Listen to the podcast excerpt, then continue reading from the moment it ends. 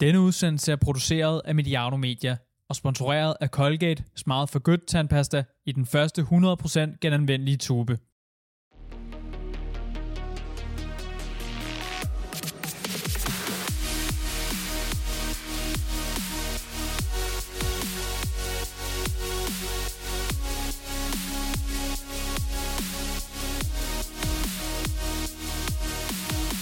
Velkommen til Sundhedsmagasinet. Mit navn er Henrik Duer. Jeg er træningsfysiolog, og med mig i studiet, som altid, der har jeg Eskild Ebbesen. Velkommen til. Tak for det. Og øh, som altid får du lov til at fortælle lidt mere om dig selv og hvad du går og laver. Øhm, men inden da vil jeg lige øh, præsentere, hvad er der for nogle emner, vi skal igennem. Og som altid, så har vi jo, øh, synes jeg selv, noget rigtig spændende på, på menuen. Det første, vi skal igennem, det er øh, nye råd mod fedme af oldnordiske. Og øh, det er faktisk ret interessant. Der er lidt røre andedam blandt øh, lægerne og forskerne med hensyn til, hvordan skal man gribe det her an med øh, folk, der, der vejer alt for meget. Så skal vi kigge på middelhavskosten og, og tarmbakterier. Hvilken betydning har, har det? Øhm, og så er der en, øh, en kioskbasker, der hedder Få en krop, der er 11 år yngre. Og der har man så kigget på nogle, øh, nogle ældre mænd, der har spillet fodbold, der har set på, på deres celler. Og øh, det så i hvert fald ret positivt ud. Det kommer jeg tilbage til. Og så er der det med øh, konditionstræning og styrketræning. Hvis man kommer til at mixe det, eller lave begge dele, hvor meget går det egentlig ud over muskelmassen? Vi kigger på et, et, et nyt studie, der har øh, kombineret kondi og, og styrketræning på den ene og på den anden måde. Og så er der en ny rapport fra, fra Garmin Health, øh, hvor at det kigger på, eller finder ud af, at vi, vi sover ikke godt nok. Vi taler også lidt om, om søvn, og så er der noget, som også er super spændende, også i relation til, til vægttab. Det er, når, når man taber sig, specielt uden at træne, så taber man typisk også en, en, øh, en del muskelmasse. Hvor meget kan du øh, få svar på lidt senere. Men hvilken betydning har det for ens appetit efterfølgende, at man har tabt muskelmasse? Og det sidste, vi skal se på, det er øh, protein efter træning til ældre. 20 gram, 40 gram øh, efter træning, er der en, en forskel. Der er et nyt studie, der har har set nærmere på det. Og lige inden jeg skal få lov til at øh, præsentere sig selv, så øh, vil jeg lige sige øh, goddag og velkommen til vores øh, partner her på øh, podcasten her. Og som i det forrige podcast, så, så ved du, at øh, Colgate Smile for Goods er, er partner. Og de har altså lavet øh, den første tandpasta i verden, hvor at øh, tuben den er 100% genanvendelig. Og undervejs i den her podcast her, der, der kommer lige et par indslag fra, øh, korte indslag fra Colgate. Eskild, Øh, lad os øh, starte med en præsentation af dig. Ja tak. Jamen, øh, først og fremmest så har en stor del af mit liv jo øh, været i en robåd, hvor jeg har været til OL fem gange med, med guldfieren og... Øh, øh, og vundet nogle medaljer til OL. Og øh, jamen ved siden af, jamen, så er jeg uddannet idrætsfysiolog, øh, ligesom du også er, øh, Henrik. Og vi har jo begge to arbejdet med sundhed på, på arbejdspladsen. Øh, og i dag, jamen der øh, arbejder stadigvæk en lille smule med sundhed, men generelt det her med, øh, altså hvordan lykkes vi bedre med vores ambitioner? Altså det, handler, det handler om motivation, det handler om, det handler om sådan helt den her sådan vinder-tanke. Hvordan, hvordan lykkes vi med, med, med det, vi har sat os for? Og det kan man sige, det er jo, det er jo super relevant for alle, fordi en ting er, er øh, teori. Øh, de fleste ved som rent godt, hvad, hvad der skal til, men det er det der med at få ført ud i livet, og, og så komme i mål. Det er typisk det, der er, er den aller, aller sværeste del. Lige nok til. Og øh, jeg synes bare, vi, vi kaster os ud i det fra start af, og det er øh, den første, og jeg synes, øh, nu starter faktisk med, med det mest spændende, synes jeg, det er nye råd mod fedme er oldnordiske. Og øh, det som egentlig, øh, hvis man har fulgt lidt med i medierne, så har man måske set, at der har været en del frem og tilbage mellem øh, forskellige hvad skal vi sige, læger eller forskere inden for, for overvægter og, og fedme. Og øh, den ene gruppe, kan man sige, det er sådan, der er ligesom to fløje det her. Det ene siger, at man skal tabe sig, og den anden siger, at man skal være tung og sund. Og det er altså et, et, et hårdt opgør, der udspiller sig i en arbejdsgruppe i Sundhedsstyrelsen de seneste tre år. Eskild. Altså de sidder og kigger her, og så kommer nye anbefalinger til, til lægerne blandt andet, og hvordan man skal gribe øh, den her hvad skal vi sige, stigende overvægt an og de har indtil videre brugt tre år, og de er ikke blevet enige. Hvad, hvad, altså det er jo kloge mennesker, der sidder her, Eskild. Hvad, hvad, hvad siger det dig?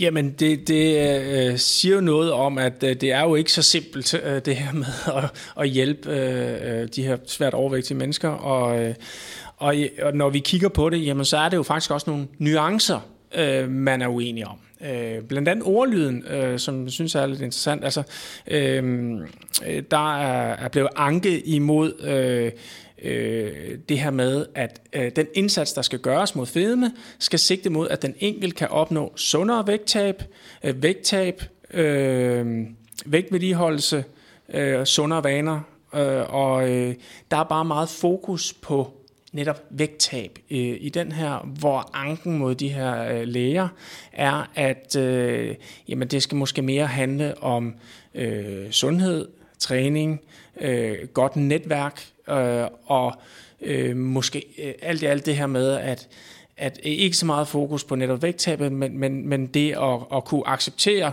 sin, øh, øh sin, sin størrelse, øh, uden at stigmatisere de her svært overvægtige, øhm, og, og hjælpe dem på andre måder. Ja, ja, fordi, fordi, for, ja. fordi ja, netop det her med, at, at, at, at øh, der er en del forskning, som siger, at øh, jamen, folk kan faktisk ikke tabe sig og holde vægten, hvis man kigger øh, lidt bredt over... Øh, øh, over de øh, undersøgelser, der har været gennem tiden. Ja, og den, og den kommer vi lige tilbage til, ja. det der med sandsynligheden, øh, for at øh, holde vægttab efterfølgende, fordi at, øh, som udgangspunkt, så er der, så er der dårlige odds øh, for det, og så kan man altid definere, hvad er dårlige odds, men, men om det kan lade sig gøre, det, det vender vi om, om et splitsekund. Men, men der er også det der med, at man kan jo sagtens være overvægtig og sund. Ja. Og det, omvendt, så kan man sagtens også være, være tynd og usund.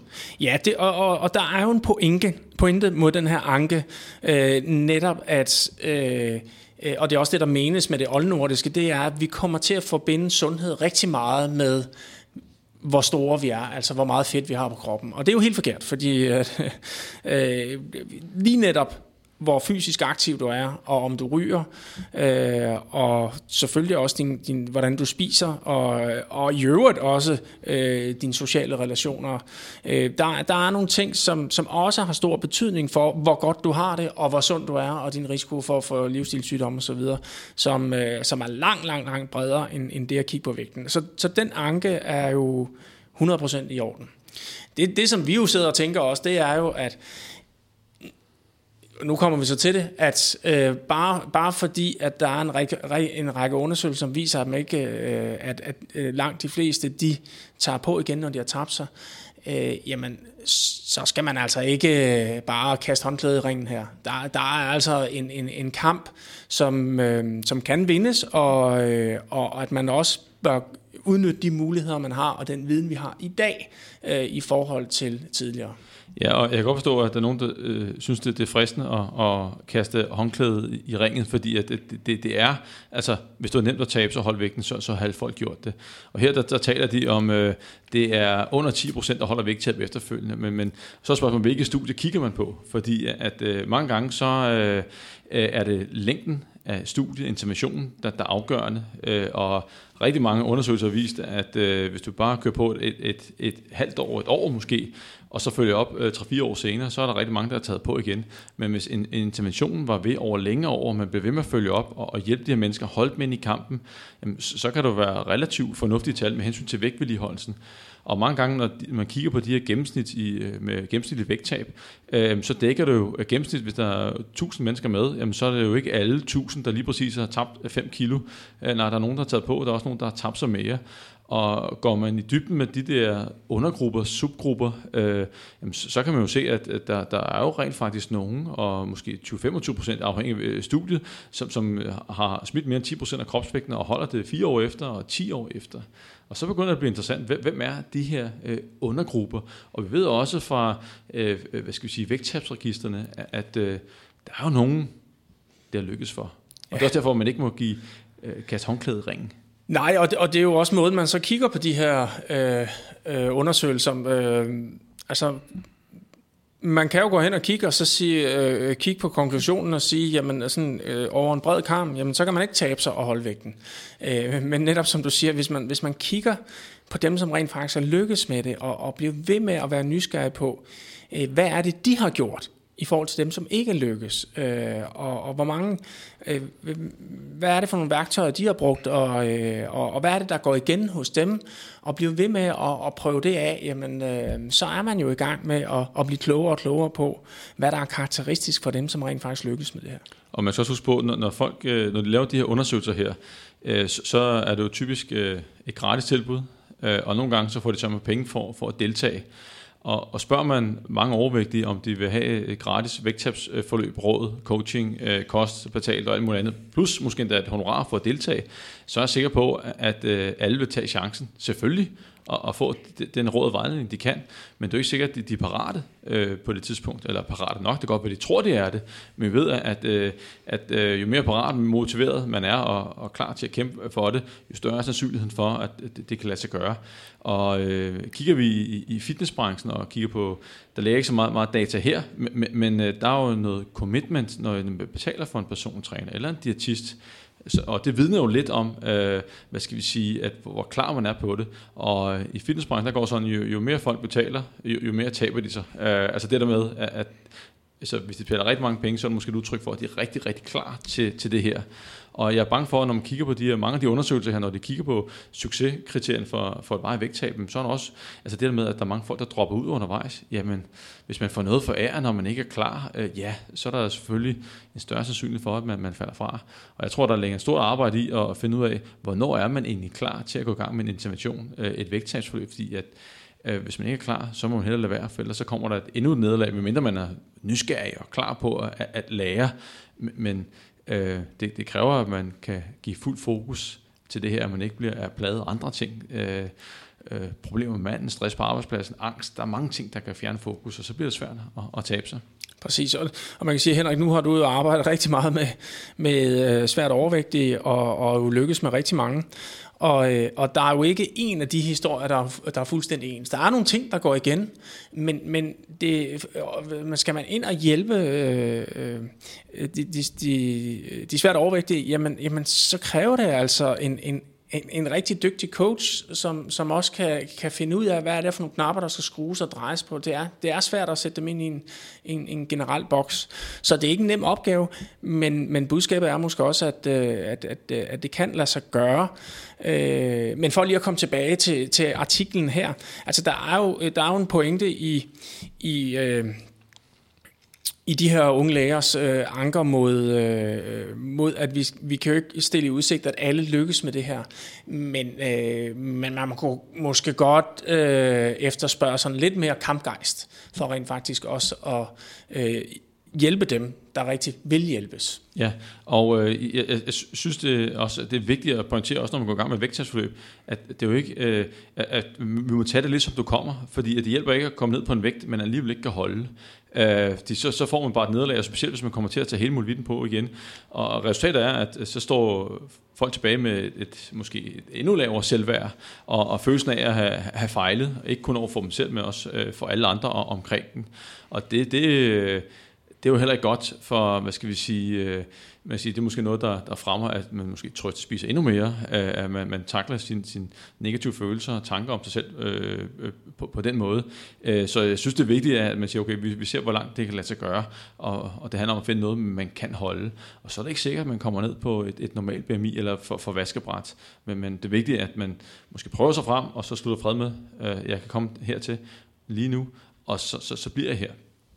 Ja. Men jeg synes også, der, der er en anden ting, det er, at, øh, at øh, nu, nu spurgte jeg på et tidspunkt, det er nogle år tilbage, ud på Facebook og øh, Instagram og øh, LinkedIn og så videre, alle de sociale medier, øh, efterlyste folk, som havde tabt mere, mere end 15 kilo og holdt det minimum et år, og så havde jeg lavet et lille spørgeskema. Og øh, der var små 3.000, der svarede, og øh, jeg havde et spørgsmål, hvor jeg stod, okay, nu har du fået et vægttab, der ser ud til at holde. Hvor mange forsøg havde du? Og øh, det var under 15 procent, der klarede det i første hug. Ja. Og, og der var øh, mere, jeg, så vidt jeg husker, der var mere end en tredjedel, der har brugt mere end 10 forsøg. Ja. Så der er bestemt noget optimisme forbundet med det her, at, at uh, hver gang man ikke lykkes, jamen, uh, så har man i princippet uh, lært noget om, uh, hvilken vej man, man måske ikke skal gå. Uh, og, og så bygger man på? Ja, præcis. Øh, og det, det er jo øh, specielt interessant også i forhold til, når man laver en undersøgelse, så kan det jo for mange være, være bare en af de her øh, 10 gange, hvor man ikke lige er lykkes. Lige præcis, og det er også det, det er jo, det er vigtigt, at øh, sandsynligheden taler for, at hvis man lærer af det hver gang, øh, at, at man så, hvad skal vi sige, bygger på, og på et tidspunkt, så er den der. Om det går fem gange, ti gange, det, det er jo svært at sige, men det er tilbage til det med, med kampgejsen. Det kræver også, at man har kampgejsen, og ikke bliver slået ud undervejs, at man er klar til at kæmpe hele vejen. Og der er mange ting, der kan gøre, at, at øh, man bliver hvad skal vi sige, taget ud af kampen. Øh, det kan være problemer på alle mulige kanter, som, som, som tager fokus og dræner energien, men er der måske ikke mentalt set. Så, så, så det er ufatteligt kompliceret det her. Det er det. Og, øh, og der er en klar pointe i, at, øh, at vi ikke skal stigmatisere øh, netop de, de overvægtige, øh, fordi der, øh, altså, vi skal ikke dømme dem for at være overvægtige, fordi der kan altså være alle mulige årsager til.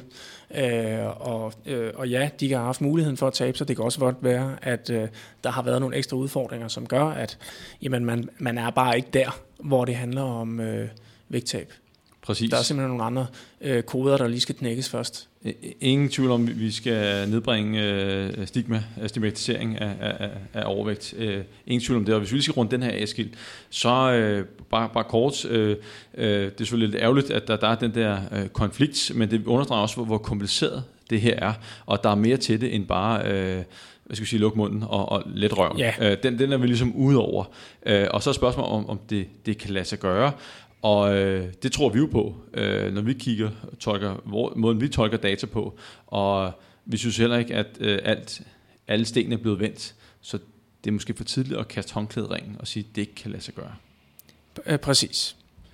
Yes, jamen lad os øh, gå videre nu øh, til næste, og det er, øh, det er den med middelhavskosten og, og tarmbakterier. Og øh, det, der egentlig er interessant her, det er jo, at øh, hvis man har lyttet med i Sundhedsmagasinet, så er der nogle forskellige temaer, som er, er, er gået igen. Øh, der er noget med, øh, hvad skal vi sige, at det ikke altid vitamintilskud er, er lige så godt som den ægte fødevare, og det der med, at man skal måske kigge på fødevarematrisen, i stedet for eksempelvis at sige, at mættet fedt er farligt, så er der måske enkelte produkter, der er farligt, øh, i stedet for at sige, at det skal alt mættet fedt over en kamp, og det er en af de temaer, vi har haft. Flydende kalorier har vi også haft, men vi har også haft lidt om tarmbakterier, noget som øh, går igen. Og her øh, i den undersøgelse her, der har de øh, haft en, en gruppe mennesker, og de har skal vi sige, kørt dem i 8 uger, hvor at øh, de har fået det samme antal kalorier, og det er overvægtige mennesker, så til de ikke været i vægttabsforsøg eller noget, de skulle bare holde samme antal kalorier, men sammensætningen har været anderledes. Og der har de fået den der middelhavskost med olivenolie, grøntsager, frugt, nød og fuldkorn og, og fisk og et lavt indtag af kød.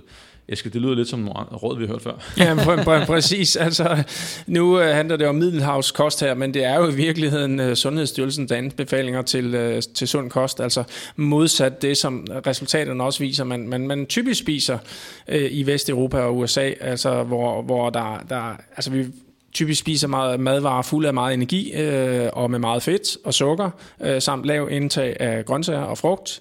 Øhm, øh, så, så det, og det er jo, altså, vi, vi spiser øh, rigtig meget modsat anbefalingerne faktisk. Og øh, ja, det er da super interessant, at du faktisk, øh, uden at ændre på nogle af de ting, som vi også ved har, har afgørende betydning for eksempelvis vores kolesteroltal og øh, tarmbakterier osv., øh, øh, øh, faktisk kan, kan få en, en bedre sundhedsprofil bare ved at ændre kosten. Altså med samme energiindtag, samme fordeling af kulhydratproteiner øh, og, og, og fedt i kosten, men simpelthen bare får det fra nogle sundere madvarer. Øh, og, og kan få et, et, et bedre kolesteroltal og øh, ja, simpelthen en, en bedre sundhedsprofil. Og det, som så er interessant, det er, at, øh, og det ved man nok mere om i fremtiden forhåbentlig, at øh, det med, at deres kostomlægning øh, medførte en fordobling af altså indtagelsen af kostfiber, og det bevirkede, at der kom flere gavnlige tarmbakterier, som øh, specialiserer sig i nedbrydning af, af kostfiber. Men det, som så også var interessant, det var, at øh, de bakterier, som typisk er blevet forbundet med tarmsygdomme, de blev, fortryk, altså, de, de blev fortrængt. Ja. Øh, og, og, og det jo spændende at se på, altså, langtidseffekterne af en ændret øh, tarmflora. Og øh, jeg tror ikke, at øh, det sidste ord er sagt i den sag her. Øh, jeg tror, at vi kommer til at se endnu mere i, i fremtiden til det her med tarmbakterier og sundhed. Det er jo øh, de her små molekyler, de bakterierne udskiller, og det er måske en nøgle til at, at, at forstå, hvordan de her øh, tarmbakterier påvirker vores øh, sundhed. Og selvom man har forsket i mange år, så er der stadig meget, utrolig meget, man, man ikke ved. Og øh, lige inden vi går til den næste øh, skal vi sige, punkt, som er at få en krop, der er 11 år yngre, hvor man kigger på nogle ældre fodboldspillere, så skal vi lige øh, have et par ord fra vores øh, partner på podcasten, øh, og det, det er Colgate Smile for Good. Nu introducerer Colgate Smile for Good. Tandpasta i den første 100% genanvendelige tube. Det er tandpasta, der er vegansk, ecocert certificeret og lavet på naturlige ingredienser. Så nu er der endelig noget at smile af. God for dig, god for planeten. Fodboldspillende mænd har celler, der er op til 11 år yngre. Fysiske pragteksemplar af overskriften på en artikel, der, der kom frem på nettet, og den tænkte jeg, den var altså sindssygt spændende at, at, at kigge på. Altså celler, der er 11 år yngre. Og hvordan øh, kigger man så på, på de der celler? Øh, og øh, inde i vores celler, der har vi nogen, der hedder, sådan nogle ting, der hedder telomerer, og øh, jeg tror, det er forhåbentlig korrekt udtalt. Og det er sådan en, øh, altså længden af, af dem er et udtryk for den øh, biologiske alder af cellen. Og jo kortere øh, sådan en telomer er, des ældre er cellen. Og øh, her havde øh, ældre fodboldspillere, øh, og det er mellem 65 og 80 år, de havde kigget på, de havde altså længere øh, telomerer end deres inaktive øh, modstykker. Og det er jo, øh, det er jo lidt øh, interessant, Eskild. Ja, præcis. Øhm, og øh, ja, altså man konkluderer det her med, at, at, øh, at de er altså, de har simpelthen en, en, en lavere, øh, hvad skal vi kalde det, kropsalder, eller, eller når man kigger på, på deres telomerer, så er det som om, de var 11 år yngre. Men, men, men altså, øh, forskningen i forhold til, til fodbold øh, har jo også vist nogle, nogle øh, nogle helt vilde forsøg også, altså eksempelvis det her med, at de havde samme øh, muskelkraft og balance som 30-årige utrænede mænd. Det, det, og, og, og den, den studser også over, øh, og det, det, er jo, det er jo ret vildt. Ja, fordi altså, man kan sige, uanset hvor veltrænet du er som 70-årig, så, så går det altså ikke sindssygt hurtigt, når man løber rundt på banen der. Nej, jeg har, spiller, har selv spillet fodbold, øh, og jeg kan da huske, at da, jeg spillede, der, der var jeg lige røget, røget op i, i, i veteranklassen. En ting er blevet kaldt old boys, men uh, baseret i, jeg tror det var 40 år, så øh, kan man spille med der i veteranklassen. Og, men, men der er også nogen, der hedder superveteraner. og når, når man kigger på dem, og der var altså nogle gamle gutter igennem, øh, og de, var, de gav en gas på fodboldbanen, men, men, men der var altså der var ligesom markant forskel i, i hurtighed. Og så, så, er det jo, så, så er det jo vildt, at øh, i det her studie her, som du, du også øh, henviser til her, der er det kigget på det der eksplosiv muskelstyrke, og øh, havde fundet, der, der var sgu ingen forskel. Nej. Måske mit sprog. Det, det, øh, det siger måske også noget om, hvor slemt det er at være utrænet. Ja, Øh, men de havde faktisk også, øh, hold nu fast, større knogletæthed i benene end 25-årige utrænede mænd. Øh, og deres kondital og hjerte-karfunktion øh, øh, var som om de var 20 år yngre. Øh, så der er ingen tvivl om, at øh, det er effektivt at spille fodbold. Øh, Øh, nu sammenligner man med utrænet, man kan helt sikkert få lignende resultater i nogle andre sportsgrene eller aktiv, øh, men, men øh, alt andet lige, fodbold har, har vist sig faktisk at ramme rigtig bredt i forhold til øh, mange af de her sundhedsmæssige ting omkring øh, styrke, øh, balance, øh, knogletæthed øh, og selvfølgelig også kondition, hvor, hvor du får øh, en, en, en rigtig god kombination af det hele. Kan du huske et, et studie, der hed The Dallas Bed Rest Study? Har vi haft det her i... Uh... Nej, vi, vi har ikke haft det her. Nej. Jeg kan bare huske det fra min studietid, og jeg håber på, at du kan huske lidt flere detaljer end mig. Men, men uh, bedrest, altså der havde de folk, der var sengeliggende. Ja. Og uh, kan jeg, jeg kan faktisk huske, at det var, det var 30 dage, og, og formen faldt helt vildt. Men, men det, det, man egentlig gjorde, det var, at man lavede follow-up. Jeg tror, det var 30 år efter. Det var godt nok en lille gruppe mennesker. Jeg mener, det var 30 år efter, og hvor det var i uh, 50'erne, uh, de her mennesker her. Og uh, så satte man de der 50-årige mænd til at, uh, til at træne Øh, ikke noget voldsomt øh, konditionstræningsprogram, to, to-tre gange om ugen, og øh, fuldstændig standard. Og så efter nogle måneder, så havde de faktisk en kondition, der svarede til dengang de var 25 år og utrænet. Ja.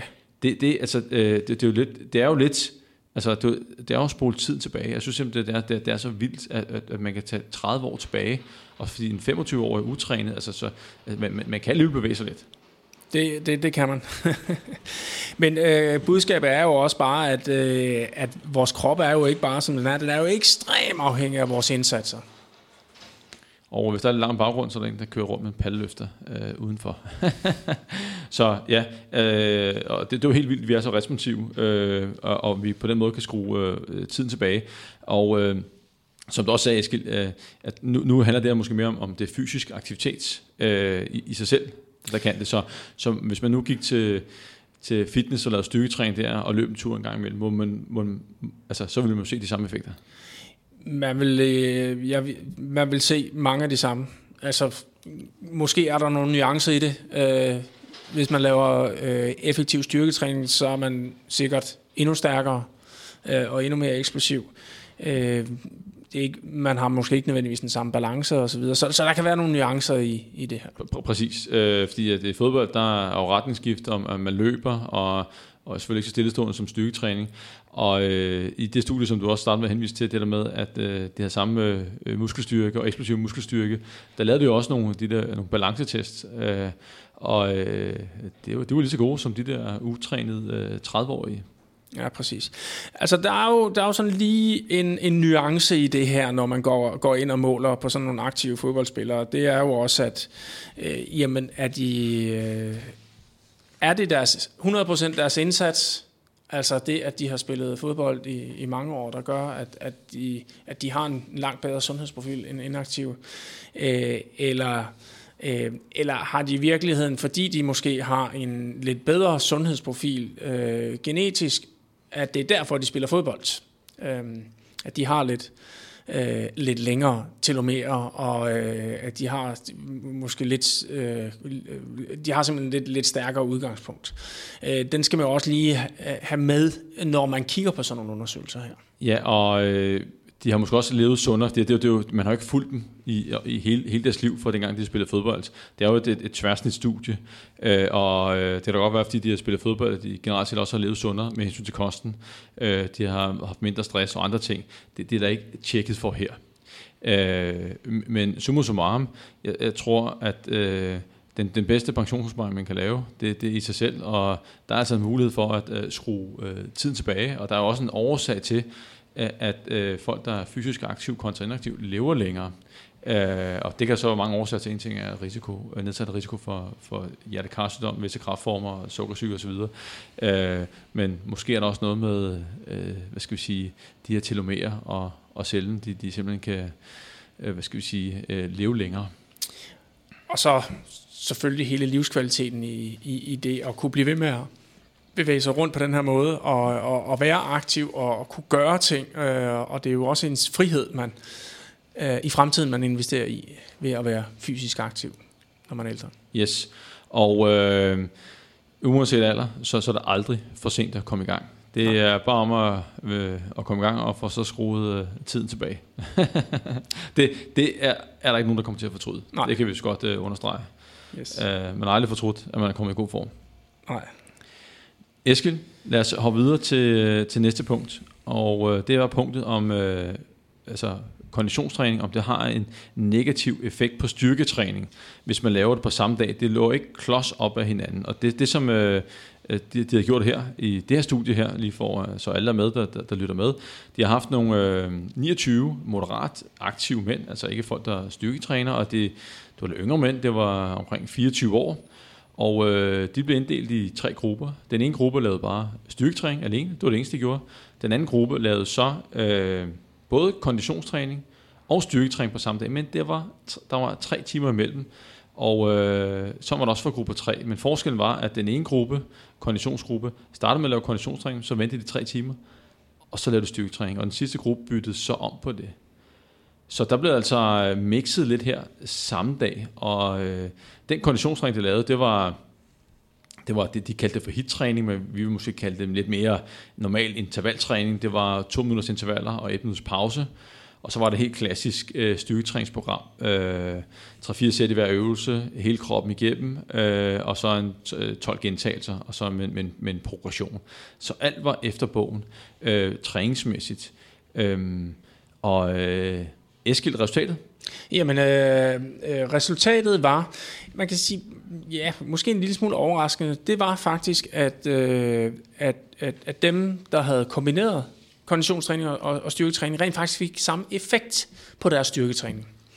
Og det er jo modsat af, hvad man har vist i, i tidligere undersøgelser. Det er, hvis man øh, lægger øh, styrketræning sammen med sin konditionstræning, eller omvendt, man lægger sin øh, konditionstræning sammen med styrketræning, jamen så, så får man ikke de samme fremgange i sin styrke øh, og muskelmasse, som hvis man, havde, hvis man kun lavede styrketræning. Øh, men det, der er jo så interessant, øh, det er jo, at de lige har, har bare separeret dem de her tre timer, øh, og derfor øh, så er det åbenbart det, der skal til, for at de får den fulde effekt i deres øh, øh styrketræning. Det vil sige, deres, deres øh, øh, styrkefremgang var det samme, øh, og deres øh, muskelmasse tilvækst var det samme, øh, selvom de havde suppleret deres træning med øh, den, i det her tilfælde cykeltræning. Der, er så lige, der var faktisk en, en, en, en forskel, og det var, øh, de lavede noget øh, springtræning, øh, de kalder det counter movement jump, altså, øh, tror, altså det her med, at man, ja, springtræning, så en springtest, hvor man står i squat-position, og så hopper man bare så højt, som man kan. Ja, præcis. Og, øh, øh, og der havde det altså en negativ effekt, hvis man lavede konditionstræningen efter. Ja, og, og det var, øh, nu øh, kigger altid på, når forskerne selv skal forklare deres resultater her. Øh, og øh, det, det var lidt, øh, lidt overraskende, at, øh, at når man lavede konditionstræning efter styrketræning, tre timer efter, at det så havde en negativ effekt på deres øh, hvad skal jeg sige, springhøjde. Ja. Øh, det skal sige, at forskerne kunne ikke finde nogen forklaring. Nej, og, og, og det man har set i tidligere studier, hvor man jo netop har, har kigget på kombinationen, det var faktisk, at når, øh, øh, når man kombinerede styrke og, og, og kondition, jamen så var konklusionen, at, øh, at det du vil have størst fremgang i, det skulle du træne først. Altså hvis man havde styrketræning først, konditionstræning bagefter, så opnåede man typisk en øh, større fremgang i, i sin styrketræning, øh, i forhold til, hvis man har lavet konditionstræning først, og så øh, øh, styrketræning bagefter. Og her, der ser man altså, med den 3 timers pause, der ser man altså det omvendte. Ja, og, og for at, at tage fat i en af de absolut kæpheste til det her, det er jo nuancerne. Lad, lad os kigge på de der nuancer, fordi at det, det er simpelthen vigtigt at tage dem ind i ligningen, øh, for ellers så kan man måske overfortolke på, på nogle resultater. Fordi at det, som jeg synes, øh, som jeg blev mærke i, øh, det var, at det var ikke veltrænet folk styrketræningsmæssigt. Øh, ville det Øh, hvad skal vi sige, have en forskel, hvis der var meget, folk, der var meget ekstremt veltrænet, og som skulle have de sidste procenter på hen over et år, ville det så være en god idé at lave konditionstræning. Plus at den type træning, de lavede, øh, det var på cykel, og det er imod væk mere skånsomt, hvis man har lavet hittræning som løb. Yes, øh, og det er nemlig rigtigt. Der er nogle nuancer i det her, som, som gør, at øh, hvis man har et setup, der minder nogenlunde om det her, jamen, øh, så, øh, øh, så skal man ikke være bange for at lave konditionstræning, hvis man bare ønsker at være i, i rimelig god styrkeform. Man laver styrketræning tre gange om ugen, og vil gerne have noget muskeltilvækst, og man vil sådan set også gerne lige have noget, øh, noget rigtig god konditionstræning. Og, og der er budskabet, jamen det kan altså være en rigtig god del, øh, idé at, og, og lige separere det lidt øh, sådan rent tidsmæssigt, øh, for at få øh, den fulde effekt i forhold til indsatsen. Det er klart, altså man kan ikke bare sige, at hvis du træner rigtig, rigtig meget, altså eksempelvis øh, gerne vil være, øh, øh, altså have en rigtig stor muskelmasse, eller, eller decideret øh, er sprinter, eller, eller øh, atletik, øh, dyrker atletik i form af, af, af hop eller kast eller et eller andet, jamen så skal man jo nok så skal man nok passe på med ikke at lave for meget konditionstræning, vil jeg stadigvæk sige. Ja, he- he- helt enig. Altså, nummer et, hvis målet er de ting, som du siger, større muskelmasse, større eksplosiv muskelstyrke, uanset hvilken disciplin man befinder sig i, så skal man da bruge al sin tid på, på styrketræning og, og den type træning, den eksplosive træning, fordi her, her øh, gavner konditionstræning ikke. Nej. Tværtimod kan, så ser vi, at, at, øh, at det kan gå ud over power måske, øh, og øh, når man er helt oppe på, på toppen, og man jagter de små marginaler, så handler det om at skabe så optimale betingelser som overhovedet muligt for eksempelvis muskelvæksten. Og, og der har konditionstræning bare ikke noget at gøre. Øh, så skal man helt sikkert tage den ud af ligningen, men er man utrænet og startet i fitness, jamen, så kan man da bare mixe. Og er man øh, lad os sige, øh, går man meget ved muskelmasse, når man gerne lige vil have lidt, lidt, lidt kondi, så viser det her studie her, og også andre, at så er det en god idé at øh, adsprede det, eller adskille det så meget som muligt. Øh, en ting er på dagen, men man kan også gøre det måske på dage, hvor man ikke træner. Øh, og så skal man også tænke over, at, øh, at øh, så vidt jeg kan huske, så er det kun i de, altså nu konditionsring på cykel, det er benene, der bliver involveret her, så øh, det vil ikke have nogen negativ effekt på overkroppen. Nu er det ikke testet for overkroppen her. Øh, så, så igen, nuancer. Så øh, der kan være for og imod at inddrage konditionstræning som del af styrketræningsstrategien, Eskild. Yes. Alrighty. Godt. Øhm, der er en, en ny rapport, som øh, har lavet sådan en spørgeskemaundersøgelse blandt øh, lidt over 1000 øh, danskere, øh, nordmænd og, og svenskere. Og øh, den konkluderer så, at vi sover øh, for dårligt det skil. Og øh, jeg tror, at de fleste ved, at øh, søvn er, er vigtig.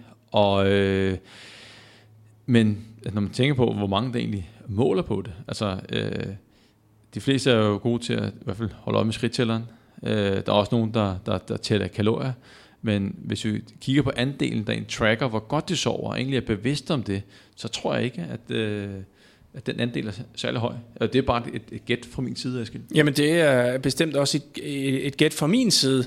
Øhm, altså, øh, altså i dag, der har vi jo de her uger, som kan måle øh, alt, og som faktisk også øh, vurderer, øh, hvor, hvor godt vi sover, hvor meget, dels hvor meget vi sover, men også øh, faktisk øh, laver en eller anden vurdering af, hvor, om vi kommer ned i de dybe søvnfaser osv. Og, øh, Øh, og når, når Garmin, som jo har adgang til rigtig mange øh, data, kigger på de her tal, jamen så, så ser det altså ud som om, der er en del, der ikke får sovet nok.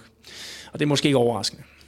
Nej, og, og, og på en måde så er det måske også lidt overraskende, fordi, at, fordi det betyder simpelthen så meget for vores præstation, vores kvalitet i hverdagen, øh, risikoen for, for sygdom stiger, risikoen for overvægt stiger, når, når vi ikke får så ordentligt. Og jeg kan komme, øh, altså, øh, altså selv folk, der er lidt hardcore inden for træning, øh, de, de kan have det svært. Jeg kan huske, da min, min søn han var øh, lidt over et år gammel, der, øh, det er nogle år siden, han er, han er øh, 12 år nu. Øh, nej, han bliver snart 12. Næste uge. og øh, der, der, øh, der havde han noget med ørerne, og der øh, tudede han to-tre timer hver dag, eller det var ikke hver dag i børnehaven, det var hver nat. Ja. Og øh, i de uger, måneder, øh, det føltes som år, det stod på, jamen vi sov simpelthen så dårligt, der var kronisk søvnunderskud, det var ren tortur. Øh, jeg vil sige, at selvom jeg vidste bedre, men, men min fedtprocent har aldrig været højere, min sukkertrang har aldrig været højere, min form har aldrig været dårlig. Jeg kan ikke anbefale, performance på jobbet var i bund. Jeg kan ikke anbefale nogen at, øh, hvad skal vi sige, øh, ikke at få der søvn. Øh, så, så, så det er vigtigt, og alligevel er det overraskende, der ikke er så mange, der, der, der tracker det. Og Eskild, du har jo om nogen præsteret på højeste niveau, jagtet millisekunderne.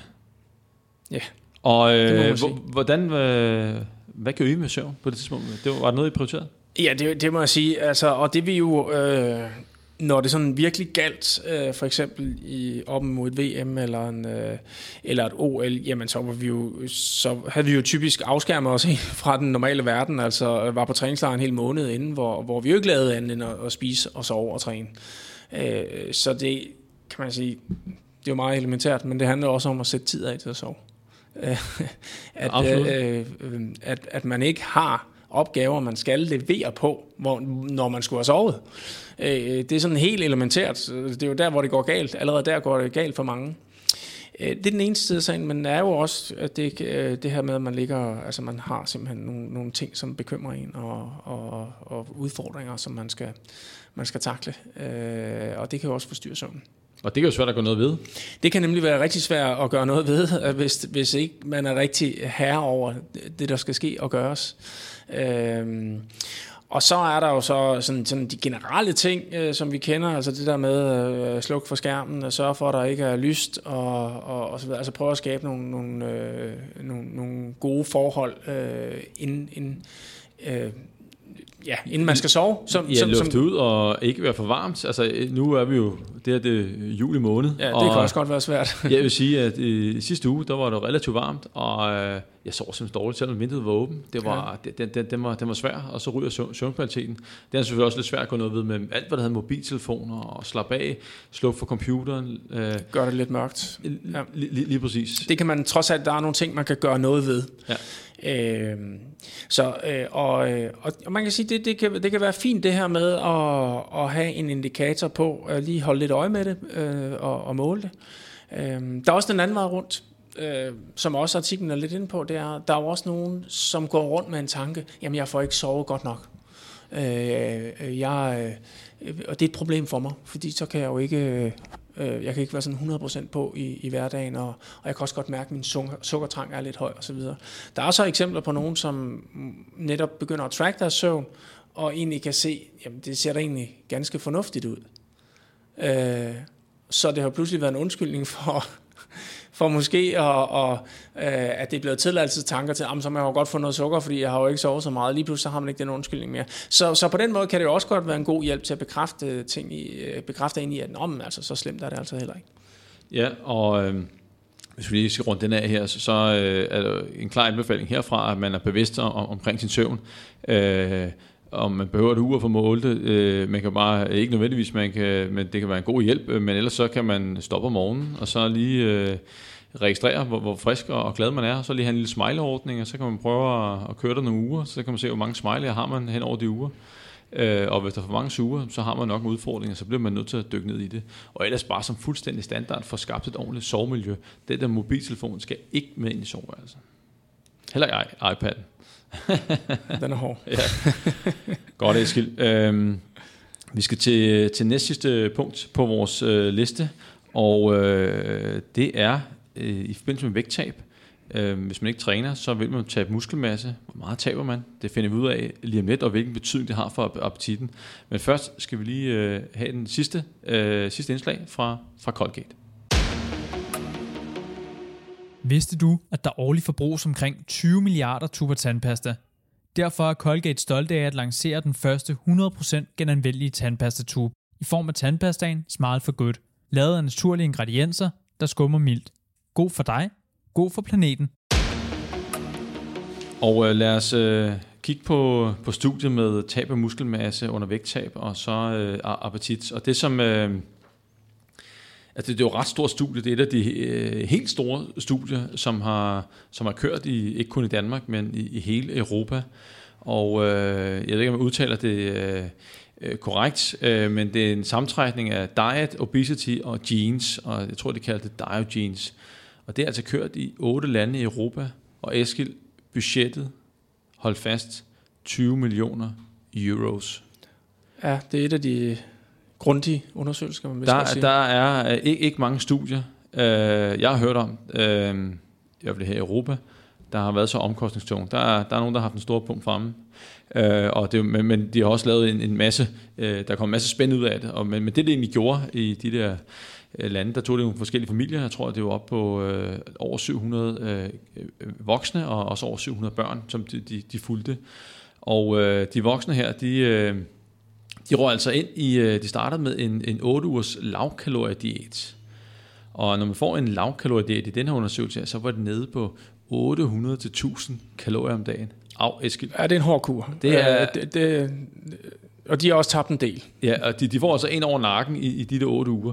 Og det, der så sker efterfølgende, så er det, de ryger på ind på, i fem forskellige grupper. Det bliver delt op øh, på fem forskellige diæter, hvor at, øh, der er forskel på mængden af protein, og så øh, at det glykemiske indeks, altså hvordan maden, den, den øh, fødevarene påvirker øh, blodsukkeret. Høj glykemisk indeks, så får vi en, en, en, en hurtig og høj stigning af, af blodsukkeret, og lav glykemisk indeks, så har vi den der lave, langvarige øh, øh, forløb med hensyn til, til blodsukkeret. Og så følger man op på dem øh, 26 uger senere, og så har man jo målt øh, fra top til tå og spurgt ind til, til en masse ting. Og øh, det, det, der er altså nogen, der taber noget muskelmasse her, og jeg tror, det, det er vigtigt for folk at, at forstå her, at det er derfor, man taler om vægttab og ikke om fedttab generelt set, fordi at hvis man taber sig uden at træne, så ryger der altså også noget muskelmasse. Ja, det må man sige. Øh. Og, og Eskild, øh, altså de skriver her, at for de her mennesker øh, deltog her, så 30% af vægttabet var det, de kalder for fat-free mass, som er et udtryk for muskelmasse. Overraskede det dig? 30 procent? Nej, det gør det øh, overhovedet ikke, hvis man øh, laver et vægttab, som i det her tilfælde 11,2 kilo, taber de sig i gennemsnit, øh, både kvinder og mænd og børn, øh, som jo er ret meget på, på 8 uger, øh, uden motion. Øh, så nej, det er, er bestemt ikke øh, overraskende, at, øh, at næsten en, en tredjedel af det øh, rent faktisk var, var muskelmasse eller fedtfri masse. Ja, og øh, altså, jeg vil sige, øh, første gang jeg, jeg kiggede på det her, øh, og det var øh, selvfølgelig tidligere i min studietid, jeg, jeg, jeg troede faktisk kun, at man tabte fedt, da, da jeg var ung, øh, naiv studerende. Men, men det er jo, man siger, kroppens næststørste energidepot, det er, hvad hedder det, det er jo muskelmassen. Og øh, der bliver altså taget på det her, medmindre man, man, man træner undervejs. Øh, det kan vi altid lige øh, komme tilbage til. Og, men, men det er jo lidt nedtur, at hvis man har tabt 10 kilo, og man står til, yes, så må man også sagt øv, altså fordi de 3 kilo af dem, det er altså det, det er muskelmasse. Ja, det, det er jo øh, muskelmasse, det er jo noget, vi kan bruge til noget. Det er jo også en masse, som, øh, som har en, en stor forbrænding, øh, og som er med til netop at øh, gøre, at, at man holder sin vægt bedre. Og, øh, så, så, så man kan sige, det er jo det, er jo det trælse at tabe. Øh, Ja, også fordi det, det går ud over styrken. Det ser måske heller ikke øh, kønt ud, og, og, og det er heller ikke sundt at, at tage, tage, tage muskelmasse. Nej, og øh, det, de jo så spørger ind til, som er super, super interessant, det er jo også det her med, hvor sulten øh, er man. Øh, og øh, der, øh, der viser det så også, at jo mere fedtfri masse man har tabt, jo, jo mere sulten var man. Øh, faktisk for, for øh, det var det gjorde øh, begge grupper, både kvinder og mænd, men, øh, men det var, nej, det skal man ikke sige, fordi at øh, gennemsnitligt så gjorde, det, gjorde kvinder det også, men det var ikke statistisk signifikant. Det var det derimod klart og tydeligt for, for mændene. At øh, jo mere fedtfri masse de har tabt, jo, øh, øh, ja, jo, jo mere sultne angav, angav de, at de var. Ja, og det er jo vigtigt, og en ting er, at øh, det er godt at tage muskelmasse med hensyn til forbrænding og med hensyn til... Øh, til sundhed og styrke, men hvis det også kan gå ind og påvirke vores sult i den negative retning, jamen, altså, så bliver det ikke nemt at holde vægttab efterfølgende. Nej, altså øh, den her øh, sult er jo, man kan sige, det er et af de vigtigste instinkter, vi har, det er, at, øh, at vi får en impuls til at, at spise, når vi øh, mangler brændstof. Øh, det, det, det, det er jo sådan en, den kan være ret svær at, at ignorere. Øh, så, så øh, så det, det gør det jo bare mindre sjovt, at man skal, man skal leve med den her sult. Og det viser sig jo så også, at, øh, at mændene, jamen, øh, jo større fedtfri masse de har haft, jo mere tog de på igen i løbet af de her 26 uger. Jo større fedtfri masse de har haft, jo mere... Jo større øh, tab af fedtfri masse yes. øh, de har haft i deres vægttab, jo mere tog de på i den efterfølgende periode. Og øh, altså man kan sige, det, er jo, det er jo, hvad skal vi sige, et ekstra argument for, hvorfor man egentlig skal træne øh, undervejs i, i et vægttab. Øh, en ting er, at, at man ikke taber muskelmasse, men man øger ligefrem ikke sandsynligheden for, at man holder vægttabet efterfølgende. Og øh, jeg, jeg kan lige øh, en af de første, der satte fokus på det, de ting her med tab af muskelmasse, og hvordan det kan påvirke vores øh, ønske, øh, drive øh, til at spise og sult. Øh, jeg ved ikke, om jeg udtaler hans navn korrekt, men øh, uh, Dulo, uh, øh, bliver han kaldt. D-U-L-L-O-O, og uh, han, han uh, kiggede på uh, reanalyserede nogle data fra noget, der hedder The Minnesota Starvation Study, og det, uh, altså man kan prøve at google det, og der kan man se, der er altså nogen, der har fået en hæftig kur, og uh, så kigger han på, hvad, hvad skete der med fedt og muskelmasse, og hvornår var det, de stoppede med at spise igen. Uh, det var ikke, når fedtmassen var tilbage, det var faktisk først uh, uh, stoppet med at overspise, uh, at tage på, det var først, når muskelmassen var tilbage. Øh, og så begynder man at kigge på, okay, der er måske noget med det der med, at øh, tab af, af muskelmasse, det kan også gå ind og påvirke appetitten. Så øh, hold på den muskelmasse, man har. Øh, jeg tror ikke, at som udgangspunkt, at man kan anbefale nogen ikke at træne i forbindelse med vægttab. Selvfølgelig skal det kunne lade sig gøre, man skal være motiveret for det. Det er slet ikke det, jeg siger. Jeg siger bare, at øh, man kan ikke sige til folk, du skal ikke træne. Det er en faktisk en rigtig god idé at træne i forbindelse med sundhed og vægttab generelt. Det er for alle. Øh, præcis, og, og man kan faktisk diskutere, om, øh, om det overhovedet er rigtig sundt at tabe sig, hvis ikke man har motion med i det. Netop fordi der ryger øh, noget muskelmasse. Ja, og jeg, jeg kan huske, at man har kigget på nogle befolkningsundersøgelser, øh, som også har, har brugt i nogle rapporter herhjemme, hvor man siger, jamen det, det er usundt at tabe sig det er farligt at tabe sig, det øger øh, hvad skal jeg sige, risikoen for at dø. Jamen hvis du går fra, øh, har et BMI på 28 og skal ned under, øh, skal smide til 15 kilo og komme ned i, i, pænt ned i normalområdet, jamen hvis du så også taber muskelmasse, øh, er det det, der er årsagen til, at du får en øget risiko, og specielt hvis man er ældre og taber muskelmasse. Så øh, lad os øh, få flere studier ind, hvor man træner undervejs til vægttabet, og så kigge på, på nogle af de ting, man altid har kigget på, med hensyn til appetit og alt muligt andet.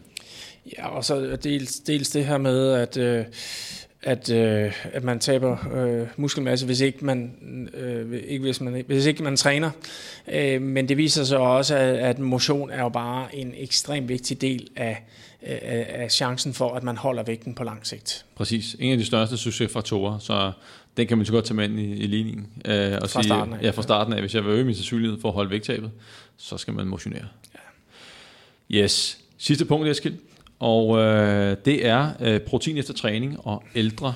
Og øh, det giver jo masser af mening at, at kigge på, på det for ældre, fordi at øh, vi ved, at øh, ældre, jo ældre man bliver, når man passerer de 30 år, så begynder man at tabe muskelmasse, og der kommer så et accelereret tab, ud til, når man så bliver endnu ældre, om det er forbi de, de, de 65.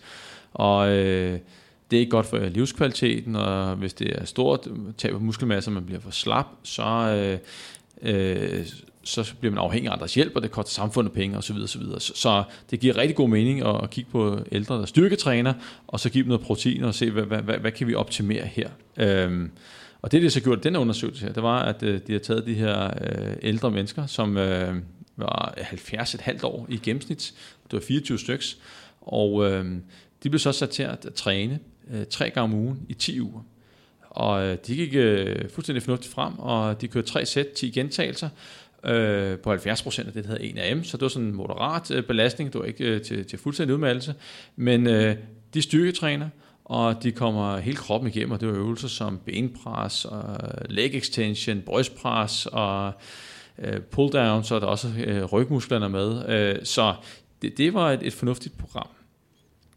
Og Eskild, så er der en gruppe, der får øh, 20 gram efter træning, og en, der får 40 gram. Ja. Øh, og øh, så tænker man jo umiddelbart, øh, okay, det kan der da ikke være øh, de store forskelle i. Øh, øh, men øh, det viser det så faktisk, at der er temmelig stor forskel på deres øh, resultater og hvor store fremgang de fik i, øh, i, i styrkeforøgelser, altså simpelthen hvor, øh, hvor mange en er, eller ikke hvor mange, hvor mange kilo de kan tage i en RM, altså en gentagelse maksimalt. Øh, der, der fik dem, der fik 40 gram protein lige efter træning, de fik altså, jamen jeg lige vil sige, øh, øh, næsten øh, dobbelt så stor fremgang i, øh, i de fleste af øvelserne. Og det man så godt går under sig lidt over, det er, når man så kigger på, okay, hvis man bliver stærkere, så, så kan det skyldes øh, to faktorer. Altså styrke, øh, som vi øh, er afhængig af muskelmassen, altså bøffens størrelse, men det er også afhængig af evnen til at aktivere musklen, hvor, hvor meget muskelmassen kan man aktivere øh, på én gang blandt andet. Og øh, som man havde forventet, altså når man får 40 gram protein, man har dobbelt så meget protein her, at øh, så er det på muskelmassen, øh, altså, mellem senforandring, men der var ikke nogen forskel. Nej, øh, det er faktisk lidt, lidt underligt. Det. Så, så, så øh, det er jo meget de øh, neurale øh, tilpasninger, som, som er sket i det her. Øh, øh, ja, og, og det fortæller måske lidt om, øh, at øh, jamen det er bare svært måske at øge sin muskelmasse som ældre du sagtens øh, selvfølgelig få noget ud af at, at træne, og, og de bliver jo også væsentligt stærkere. Men øh, det der med at øge muskelmassen, det er måske i virkeligheden øh, noget, man skal komme ind i sin alderdom med. Øh, øh, øh, på et tidligere tidspunkt, fordi det, der, der, det er måske en af de ting, der, der er svært ligesom at, at virkelig gøre noget ved, det er at øge sin muskelmasse, når først man er blevet 70. Jeg vil sige, at det overrasker også, da jeg så den her, at øh, efter de 10 uger med tre gange om ugen, og øh, at de rent faktisk ikke havde rykket på muskelmassen. Øh, jeg kiggede så på, på et andet studie med, med ældre, der så over 12 uger, øh, og der havde en tilsvarende aldersgruppe og et program, der minder om, der havde de så øget med 1 kilo muskelmasse over 12 uger. Og det er jo svært at detektere de små forandringer, men, men det er jo godt lade sig gøre, men det går bare rigtig, rigtig langsomt.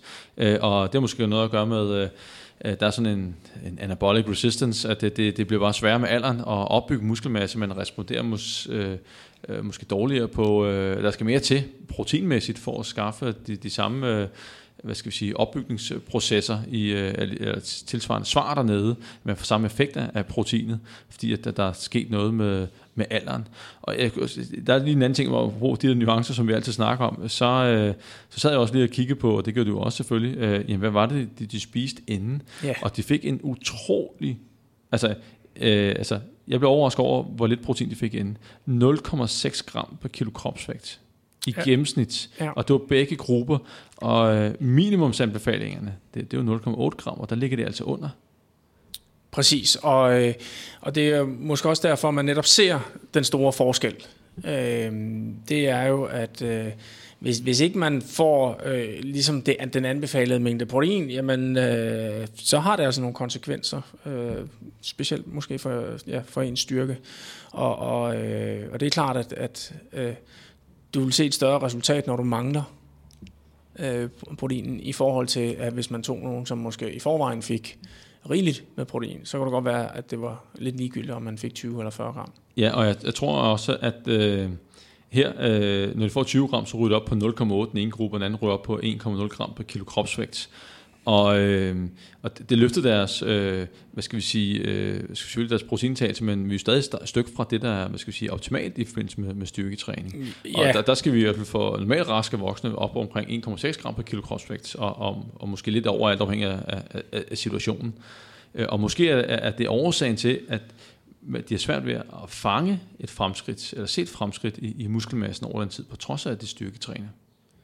Det kunne meget vel være, være en af forklaringerne. Ja, altså, øh, og, og måske er der også, er, øh, fordi at øh, de brugte en såkaldt botpot, som ikke er, altså den er, den er som super præcis, øh, men ikke lige så præcis som en DEXA-scanner eller en four compartment øh, metode, men måske har de ikke øh, laboratoriet ikke været præcis nok til at detektere en, en lille fremgang i muskelmassen. Fordi man kan jo ikke komme udenom, at styrketesten, der gik de jo signifikant, signifikant frem, og det gik meget mere frem end, end den anden gruppe. Det kan vi jo ikke løbe fra.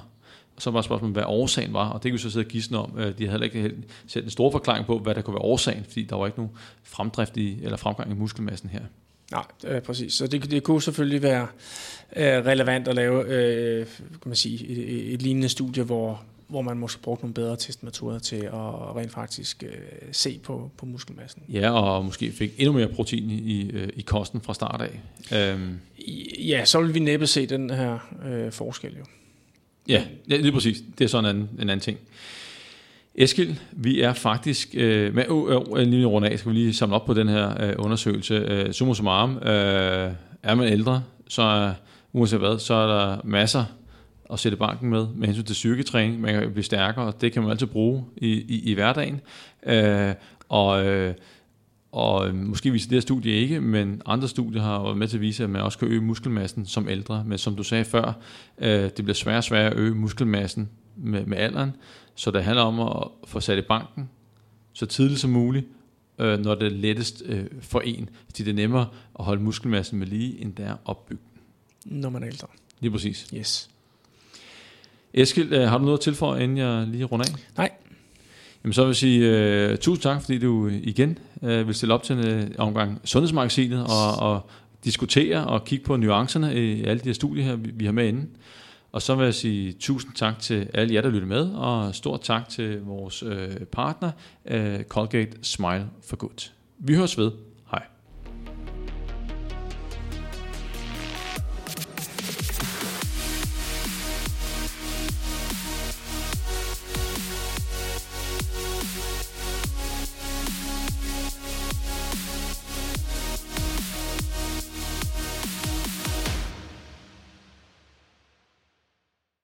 Denne udsendelse er produceret af Mediano Media og sponsoreret af Colgate Smart for Good tandpasta i den første 100% genanvendelige tube.